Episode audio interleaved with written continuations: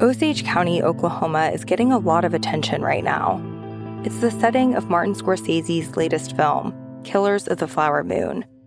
The movie is based on a book about the 1920s Osage murders, when white men poured into Osage County and killed Osage people for their oil wealth. I'm Rachel Adams Heard, the host of In Trust, a podcast from Bloomberg and iHeartMedia. For over a year, I was reporting a different story about other ways white people got Osage land and wealth, and how a prominent ranching family in Osage County became one of the biggest landowners here. Their ranching empire was built on land that at the turn of the century was all owned by the Osage Nation. So, how'd they get it? Listen to the award winning podcast In Trust on the iHeartRadio app, Apple Podcasts, or wherever you get your podcasts.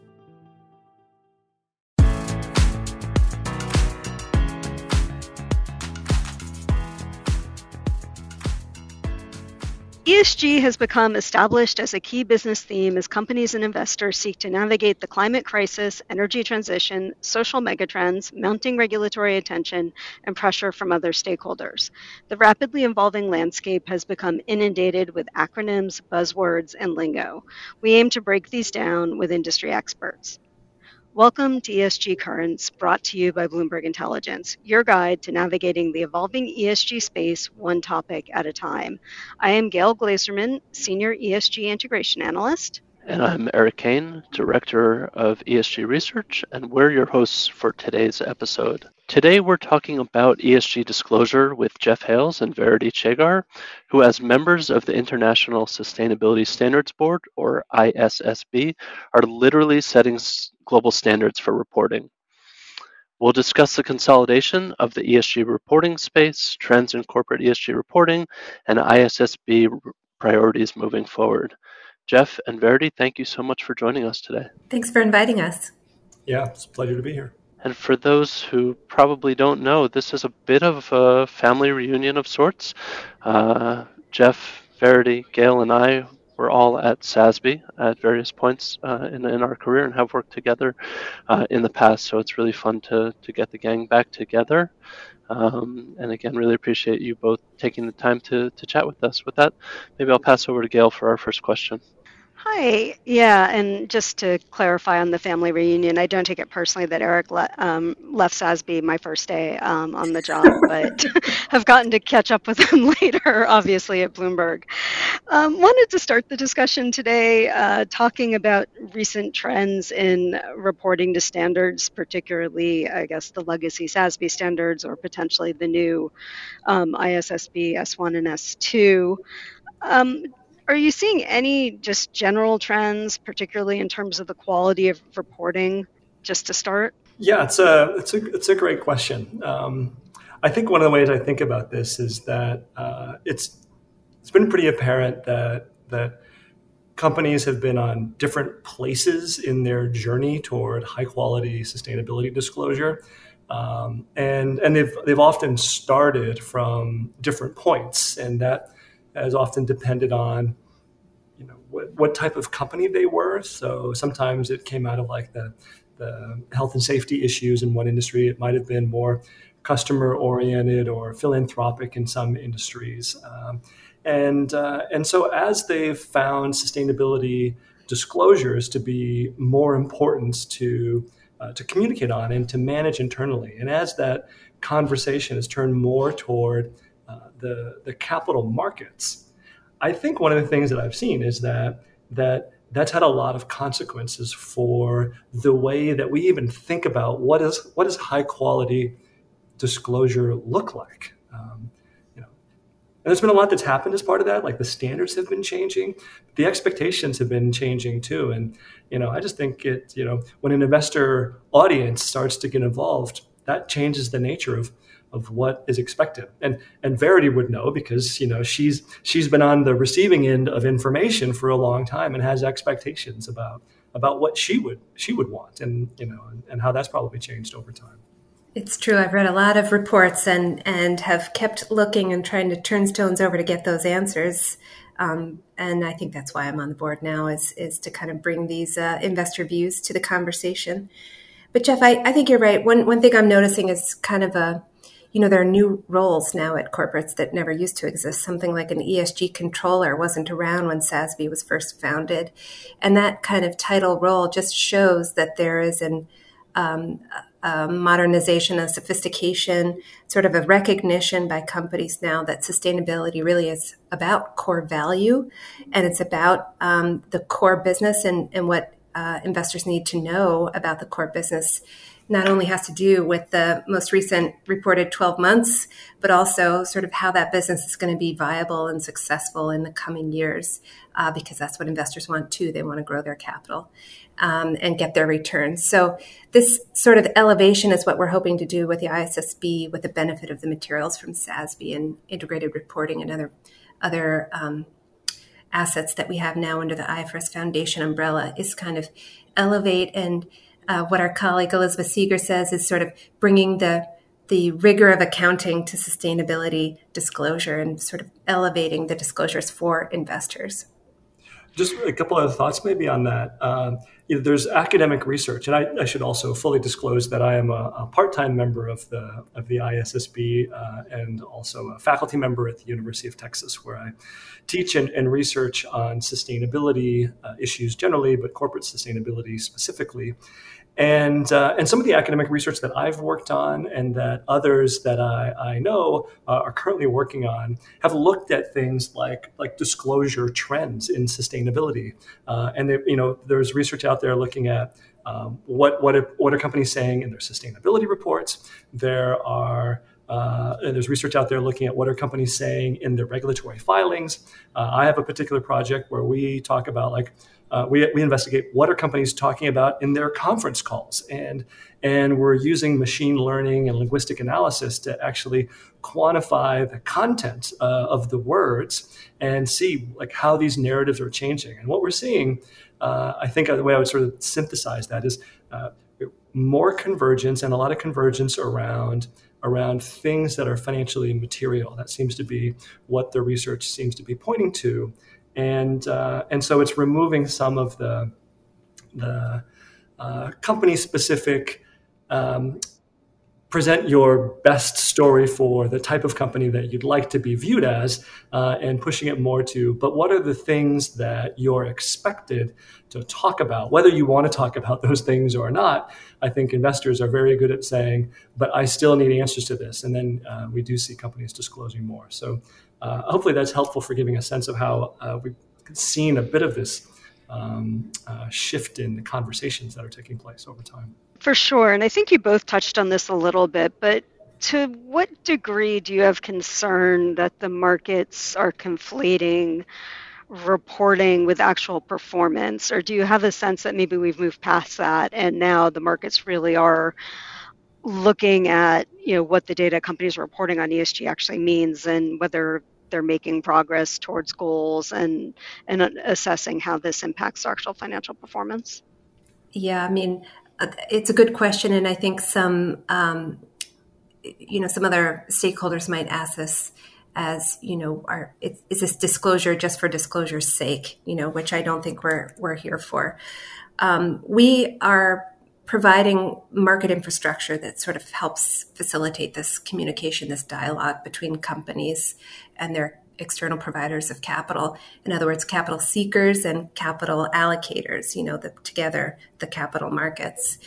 Um, but standards can really help um, companies sort of compete for capital when investors with global portfolios are trying to figure out where to, to put that capital to its best um, use and um, get the best return. So so it's a it's a mechanism for helping companies. Yes. Um, show their actual performance, but I think the the companies that are really thinking about it in the in the best light are really thinking about um, a more integrated strategic view. So, you know, we have that TCFD architecture that talks about governance and strategy, risk management, metrics, and targets. When we, when I was an analyst analyzing companies and reading their reports, I was reading all of the risks sections. You know, if you invest, you might lose money because of this reason or that reason or this reason or that reason. But here we've got the strategy component that says, what the company is doing about that, how they're mitigating that risk, how they've assessed their position. And so I think it's a little bit more about that, taking it to the next level to help hear from companies with smart leaders who want to do well and help the company perform well. Um, are are now having a place to explain to their investors what they need to know about how the company is going to do and position itself, and what that might cost them to do to be well positioned in the future market um, the financial effects of those decisions and the strategic positions. Um, so I think that is the kind of information. And then, of course, we've got the metrics that help companies um, really uh, explain and demonstrate their performance in executing their strategy for that reason. So maybe one way to like uh, uh, put that into uh, another context that I'm very familiar with is to think about uh, when I'm when I'm speaking to my students and I'm wondering where their level of knowledge is in terms of like acquiring the information from class. If I ask a question and say, "Who can answer that?" Uh, or who wants to come up to the to the front of the room and work through that?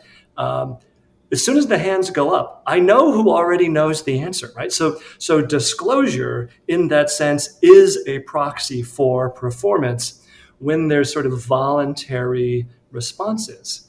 But in a world where you need to know how everybody's actually learning and you can't use that, what you need is you need you need like an exam where you can say like, but like tell me on these key issues what's going on, like what do you actually know? And so I think from a corporate perspective, in the early years, when something like SASB or TCFD or now the ISSB is emerging, if it's a voluntary choice that companies have to to, to report on something, many of the early adopters, and I have some research that, that supports this, like they, they tend to be good performers. So it, it is like that disclosing is, in a sense, a proxy for good performance to a degree. But what the markets really need is they need something more like an exam where you've asked common questions to, to you know, common participants and you know, students in a sense, and you've got then a benchmark for performance. And that's ultimately what these standards are meant to do is, is provide some common benchmarks for comparison. Uh, but you only really get that, and you only see performance um, being, in a sense, uh, you know, affecting capital in the same way. I think when when there's wide enough disclosure across companies that it's no longer meaningful just to be reporting. It's actually what do you say that is the is the dominant force there. And uh, Verity, Eric can attest to this, but I'm obsessed with that type of strategy and opportunity and risk reporting that companies are doing. And if anybody hasn't looked at that type of reporting, sometimes it can be truly enlightening because when you see one company saying that they have this huge risk or huge opportunity, and then a key competitor in the exact same business line says, um, you know, we really don't like climate, not a big deal for us when someone else is saying there's billions of dollars of impact. Um, you know, it can be enlightening. I guess just one last one, and I don't know if this is going to be something you've come across in terms of the feedback and interactions you've had um, in terms of the ISSB or Jeff, anything you've come across in your research. But have you seen any trends, either from the corporate side or in the investor side, where corporations are maybe more reluctant to provide information in light of the ESG pushback that seems to be spreading across the world? Or um, on the other side, investors actually demanding more um, in, light of the scrutiny that they're under in terms of um, accountability on fund labeling and marketing? I'll, I'll start, Jeff. You chime in here, but we, you know, we got a lot of comments from stakeholders uh, around the world when we had our drafts um, and as we were making our decisions. And so when we were, um, you know, when we first exposed our, our climate standard IFRS S2, we were asking for um, companies to to disclose information about, for example, their climate resilience and to provide or to use scenario analysis to do that.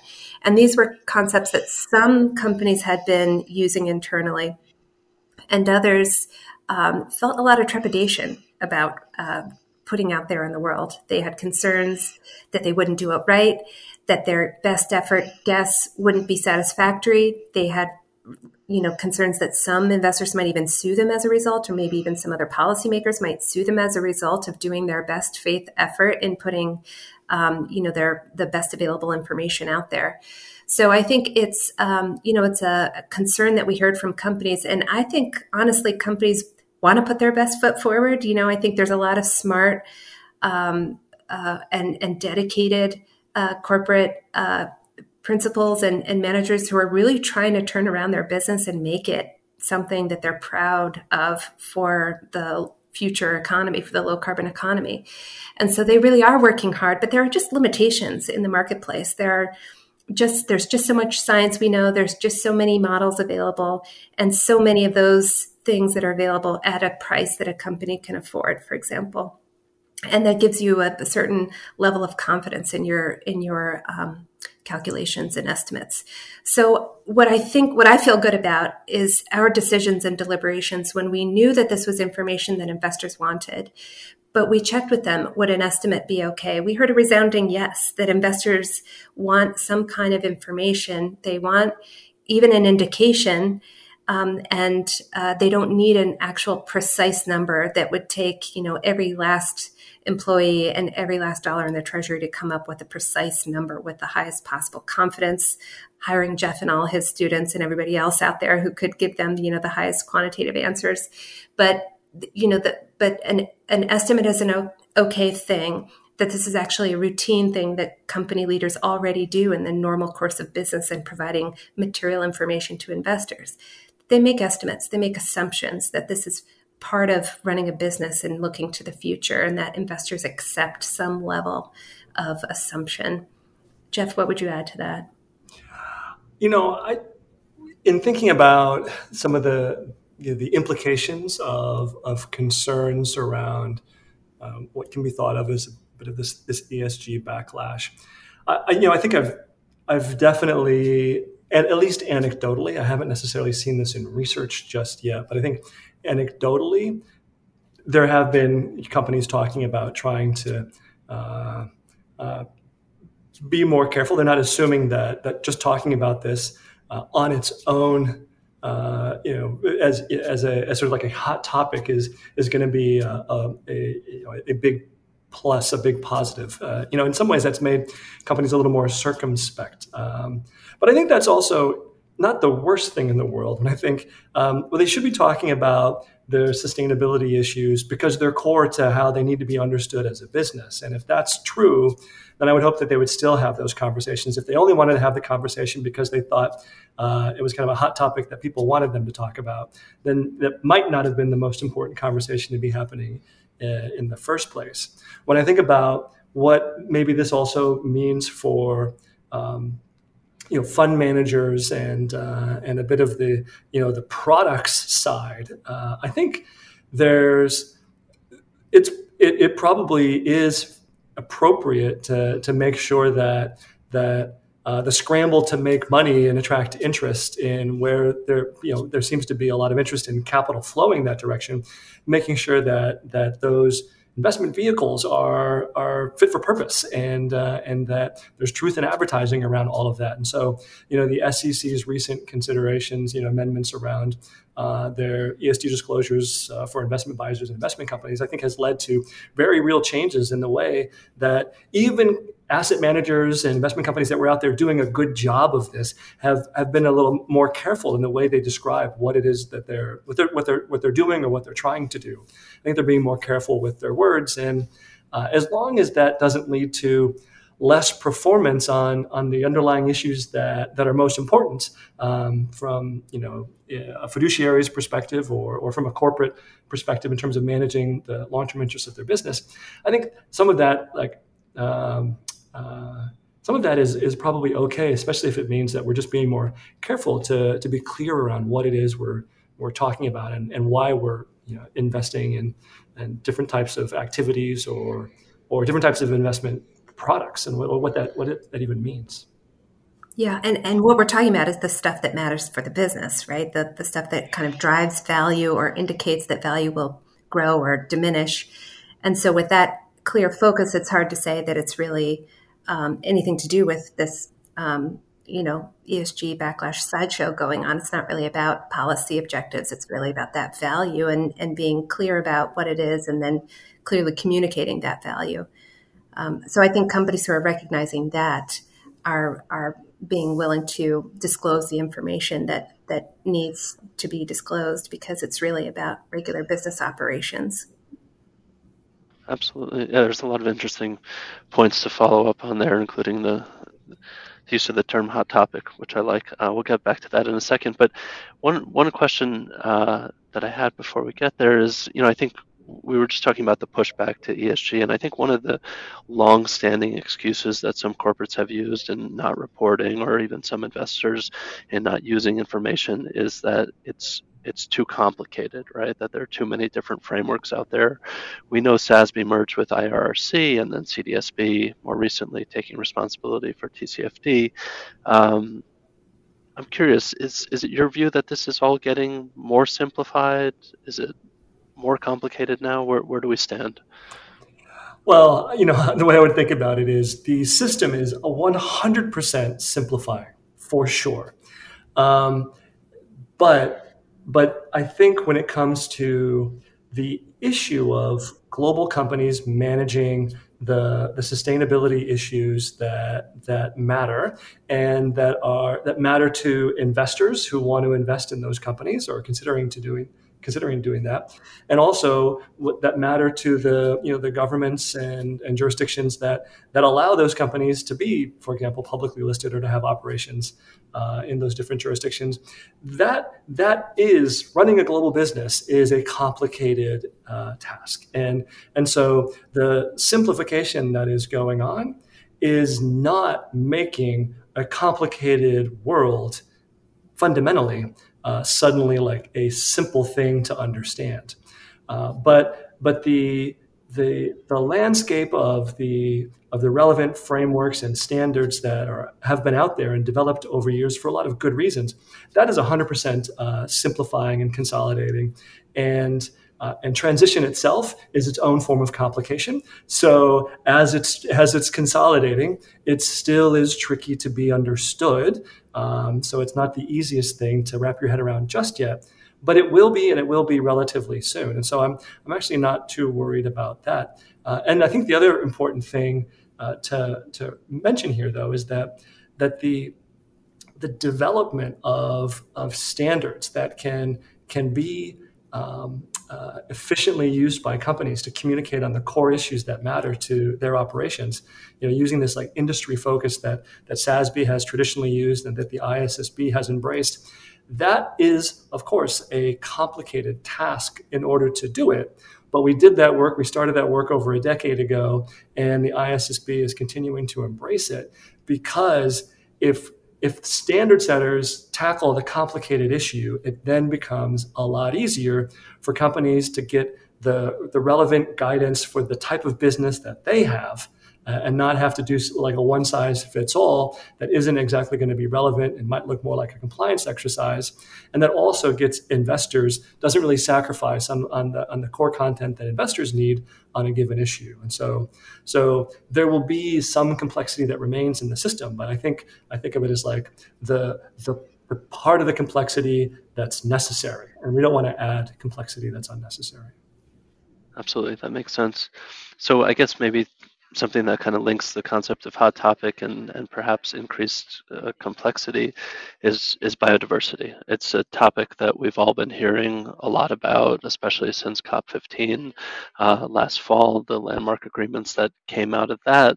Um, we know that, you know, ISSB has done some, some work on the topic before, and then, you know, very recently we saw the release of the um, TNFD, disclosure framework. And for those who don't know, uh, TNFD is a task force on nature related financial disclosure.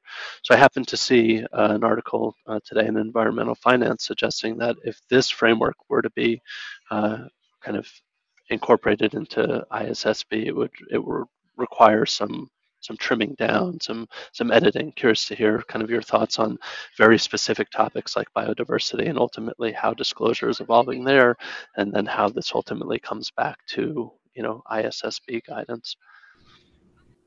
So I think um, on on biodiversity, you you probably know that we put out a uh, request for information on our own agenda priorities, and one of the questions we asked the market was to tell us sort of what kind of research should the ISSB undertake in its future uh, work plan, and and we did ask about um, biodiversity and and um, ecosystem services, we call it, and um, and we also asked the market um, to tell us what is what are useful frameworks to start from. We um, are happy to shamelessly borrow the best from what exists in the marketplace and kind of continue this consolidation of what the market finds as useful. And I think we've heard good we've heard feedback from market participants and our stakeholders that that is actually very useful and of course companies that are disclosing to certain frameworks you know have a leg up and and investors get the benefit of getting getting the total market to kind of create this global baseline of information that's comparable across their total portfolios. So we are looking forward to hearing that feedback specifically about um, whether biodiversity is a priority for the stakeholders. We're going to be sort of evaluating that feedback over time. I guess what I will be looking forward to hearing from is um, is that something that our stakeholders here and of course i'm always got an, uh, an ear extra open for the investors you know the users of these ultimate disclosures the beneficiaries of this information. Is it something that they are expecting from sort of every company? Is this sort of a cross-cutting issue? Is it something that they think shows up more uh, for certain business activities or certain business models? And i was just um, reviewing some of the SASB materials we have, which support application of S1 and help companies think about what are the risks and opportunities likely to be relevant for their business and likely to relate to their future financial prospects, and therefore what information is material that they need to deliver to investors. Um, you know, we have the, uh, in SASB, we we already have some ecosystem services showing up. And I was just happened to be looking at the leisure facilities um, industry standard, which talks about that. So you can imagine how a hotel next to a coral reef would benefit from that proximity to, you know, a, a very natural thing that benefits our whole globe. But what impact does it have on the health of that coral reef? You know, how does it benefit? How does it care? And and this is something that you kind of get to begin to see how a corporate entity uh, benefits from this natural capital, if you like, but also has an influence on the success and longevity and the, that resource being able to continue to be a resource, not only for its own entity, but also for um, you know other stakeholders. And so how it kind of manages that resource and this is i'm just thinking of one site in one place, but you can imagine a, company that has many of these sites at many of these locations that are dependent on and benefit from, but where they could maybe ensure the longevity of that uh, resource for for greater benefit, not only to itself but but to a larger ecosystem how all of this kind of relates. It's hard for me to imagine that for a software company as much as uh, directly, tangibly affected by that ecosystem services. But um, you know, I'm I'm looking forward to learning from that feedback and, and eager to find out what we hear. Absolutely. So, uh, Verity, you mentioned the idea that ISSB was, you know, getting feedback on potential areas of focus for additional research. You mentioned biodiversity or ecosystem services. What are some of the er- other areas that you may be pursuing going forward? we expect we're going to get a lot of recommendations for a lot of wide ranging projects. The ones we really specifically asked for feedback were um, inclusive of biodiversity and ecosystem services, human capital management, human rights, and integration and reporting. And um, if you're listening closely, you'll hear that those are sort of three sort of more sustainability themes, if you like. And then one is a bigger project that kind of looks to not only um, what kind of information would belong in sustainability disclosures or, uh, you know, a, a more um, sophisticated, you know, general purpose financial reporting package, but also could point to how the ISSB could work together um, over the future with our sister board, the IASB. So the International Accounting Standards Board sets IFRS accounting standards, um, and our sustainability disclosures are designed to be fully compatible with IAS, but also are GAAP agnostic so that a company using Japanese GAAP or US GAAP could also pick up ISSB standards and apply them. So it'll, it'll be interesting to hear sort of where the market points us. And that's something we're going to discuss over the next public board meetings um, over the coming months. So stay tuned. We will indeed, for sure. And I guess just one quick follow on on that. Is there anything going on in terms of industry specific, or are you only looking at in terms of the broader projects right now? Yeah, a, that's a great question. Uh, sometimes when a topic comes up, it sounds like it would people. I think the impression is that people think, well, if you're if you're addressing a topic, then every company would have to report on the topic. But one of the things that's super important is to remember that that we're very much focused on what investor needs are, and investors are focused on the issues that that could affect a business's prospects. So it's really got to be central to uh, a given company's operation. So, so it's quite likely that that any work that we do on any topic would would both consider sort of a top-down approach in terms of like here's an issue, what might it affect uh, in terms of the types of companies that are out there and the related issues, but also sort of a bottom-up approach of thinking about well, in which different industries does uh, does this type of topic manifest, and in what sorts of ways, and are there places where it's you know relatively more prominent, more pronounced, more likely to be a universal issue, uh, and so so um, uh, maybe warrant an industry lens to that. Uh, so that's one important thing to think about the work that we're likely to do. It's always likely to have a lens an eye toward that to make sure that we're we're addressing issues in a way that's cost effective and, and relevant to investor needs. But there's a lot of industry work that's ongoing because we, uh, you know, the, the SASB standards belong to the ISSB now, and so we have been quite actively working on making sure that we're continuing to uh, enhance and and improve those standards and and one of the things that we've been working on is really trying to, to round out some of the, the, the international applicability of, of the standards because they were originally uh, addressed for uh, U.S. companies, but uh, but for, for years now they've been used uh, by by companies around the world, and we've been um, working to to make sure that that a reference in the standards that uh, could provide useful information in one jurisdiction it can also be used in other jurisdictions as well in a way that's cost effective, and if not, make sure that we've got the right kind of guidance that applies to companies around the, the globe as well as uh, companies that operate uh, in multiple jurisdictions around the globe. So we've got uh, a lot of ongoing work in, in that area as well. All right, and I know we're running a bit low on time, and this might be a can of worms I probably shouldn't open, but I'm going to anyway. Um, so you've both have touched on uh, financial materiality in a lot of different ways. I think you actually both mentioned core issues that matter. You put it in the context of what investors want.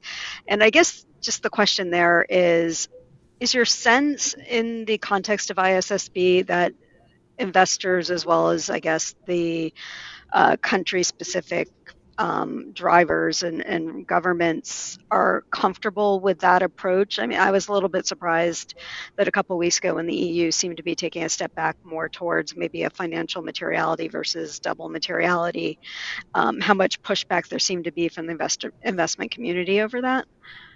Um, so I'm just curious: is is that said? Are you comfortable with that? Are your stakeholders comfortable with with that focus on financial materiality right now? I, I think we've got widespread support for the focus on on the needs of investors. And so, whether we call that financial materiality or, or, use some other term, we're really thinking about users of general purpose financial reports. When you uh, pick up financial statements to make decisions about allocating capital, uh, we want you to be able to also have, right at that same time, the relevant information on sustainability issues that could affect that company's prospects. And so, we just feel like that's really important.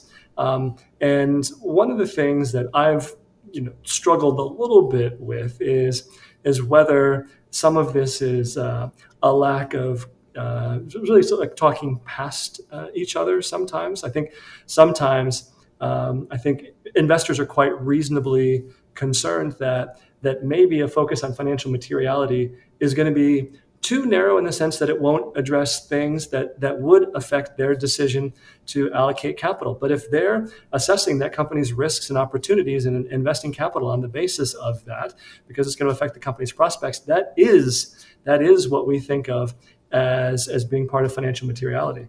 Now, if most investors aren't uh, thinking about that, then that may not make it into the standards if we can't find a lot of support for that. Uh, it's not just, you know, we're not taking the sum total of what any investor cares about. We're looking for the, the common sorts of uh, uh, issues that, that tend to be used in capital allocation. But that is what we mean by that. Um, and uh, and sometimes it's uh, it's not always clear what uh, I think. Some sometimes they, they think that um, uh, that we don't we don't intend to include the things that, that we would include if there was evidence that that investors were allocating capital on that. I think the other concern that comes up is sometimes people think, but wait, uh, capital market needs won't won't solve all of the world's problems, and uh, and, and, I agree. Uh, you know, I think that that you know we we have uh, governments that, that exist to, to, to make decisions about what's right for their jurisdictions, their communities, their citizens, uh, and uh, and and we also have uh, have philanthropies that exist to, to to meet lots of needs that are important that there isn't a great market solution for, and that governments maybe aren't um, uh, providing uh, a service for, and all of those things like governments and nonprofits are going to continue to exist because uh, a capital market focus won't solve all of the things that might matter from a global perspective. But I, but I, but I think that it's it's important to make sure that each of those functions, each of those levers, gets the information that that they need that's relevant to their focus and and their mandates. Um, and and mixing muddling up the information isn't actually going to like help the, the system to, to work together more effectively i don't think at the end of the day yeah, I, I think I just want to add, if I can, that um, you know companies have been going through this hard decision of identifying what is material to investors for a long time. That's how they decide what goes into their existing financial reports to investors for the audience that is the same audience that we're aiming to to meet. However, what does make a difference to those audience to that audience to those investors is not the same as what mattered 20 years ago people are asking about how are you attracting and retaining the right employees because you need to have the right brains building the best products to take the, the most market share. Um, you know, we call that human capital, but it's a question that maybe didn't come up as much before. Um, I think, you know, questions about corporate governance are much more specific and explicit now than they used to be before the um, GFC, the financial crisis. And similarly, you know, questions um, about climate are just also about business. If you can't insure your assets because there are too many natural disasters happening in the market where you operate and you can't transfer that risk, well, that's a bigger financial risk to the providers of capital that are underwriting your business. And so um, these things are related in a way um, that I think is is part of the the conversation. And and so understanding that that bigger set of information that relates to how a company's risks and opportunities manifest and kind of retain or grow that value is is just a different, more complex and and uh, more sophisticated conversation now. Absolutely, yeah. There's so much to to follow up on there. I wish we had another hour or so. Um, Jeff, I really like the idea of you know people continuing to, to talk past each other. Um, I don't like the idea, but I like the, the description of, of that. I think it's definitely a, an issue that we continue to face. Um, you know, we did a study recently actually where we looked at our ESG scores universe, which is about 15,000 companies, and we were trying to answer this question of materiality versus impact, right? And it's my view, and I think probably aligned with with both of what you're saying, that these concepts are not always uh, mutually exclusive, as people who continue to talk past each other might lead you to believe. So, what we did was we used our issue priorities, basically saying, well, these are the industries for which we think greenhouse gas emissions is the most important issue and it was about 18 industries within our broader set of 100 industries, only about 2,200 companies, again, out of 15,000. And we found that these companies were responsible for about 85% of the index's emissions, right? So, in my mind, it just makes that point that if you're really focused on financial materiality, these are the industries that are ultimately going to have, you know, costs associated with emissions, for example. These are also the industries that, if you're looking from an impact standpoint and you're looking to decarbonize certain industries, these are the ones that you want to focus on. If you focus on, you know, the other, you know, chunk of companies, you're you're kind of not really using your your time wisely. Um, so, yeah, just wanted to, to point that out. But any any kind of closing thoughts on on that or? You know, an example I like to use all the time is uh, thinking about businesses in the economy is kind of like thinking about um, uh, different parts of a track team. There are a lot of events that that are involved in, in in track and field, and if you could think of like a measure of of what might make someone a good athlete, uh, you know, there are lots of them, but you wouldn't want to have just one way to measure like what's a good athlete for all these different events because running fast is different than jumping over things or throwing heavy things far. And uh, and so so you really need the right measures for the right sort of event. And and sometimes when we have this conversation around materiality people say but wait something like you know X, Y, or Z from a physical standpoint is like that's a, that's part of being a good athlete is is you would you know have a low resting heart rate as well as you would be able to run fast. And like sure those would all be measures of fitness but they wouldn't all be equally relevant for different kinds of events. And that is uh, that's obvious on a, a track and field team. And and it should be obvious for for industries. But but I think we often have this conversation at such a high level that we're talking about fitness, and people say like, well, if it's fitness and fitness matters, and so you ought to just like report on that. It's like it's not. It's, it's not. It's, that's a little too high level to actually have a meaningful conversation about this sometimes. Well, as somebody who played field hockey and lacrosse, uh, I just want to say, uh, you know, I'm happy to be on this team. It's nice to see some of my former teammates out there doing good stuff. And I'm talking uh, about you, Gail and Eric, and uh, just just thinking about you know team uh, IFRS Foundation and and all the good work that the the staff is is uh, providing. Um, it, it's a pleasure and an honor to be trying to contribute to something that's uh, a solution here. We're really trying to provide a solution for uh, investors and and for companies who want to um, you know compete at the at the global level and and I think we're going to get there that is a very encouraging note to end on. I will say um, we only scratched the surface of the things we wanted to talk about, so hopefully we can do this again sometime. But Verity and Jeff, thank you so much for joining us and, and sharing your insights today.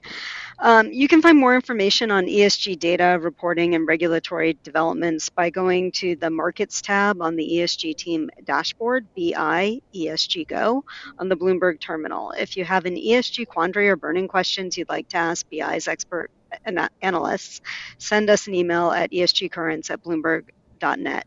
Thank you for joining us today.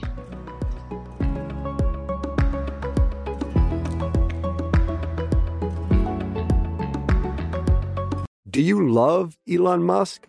Do you hate Elon Musk? Do you have no idea what to think about Elon Musk? Then we have just the show for you. He's become even more larger than life. Buying Twitter doesn't get us closer to Mars. They are like really close to the edge of like everything falling apart. Like, oh, Elon, I volunteer, put a chip in my brain. Each week on this podcast, we'll break down, analyze, and debate the most important stories on Musk and his empire. It's all one big universe. You just work for Elon Inc. From Bloomberg Business Week, this is Elon Inc. Listen wherever you get your podcasts.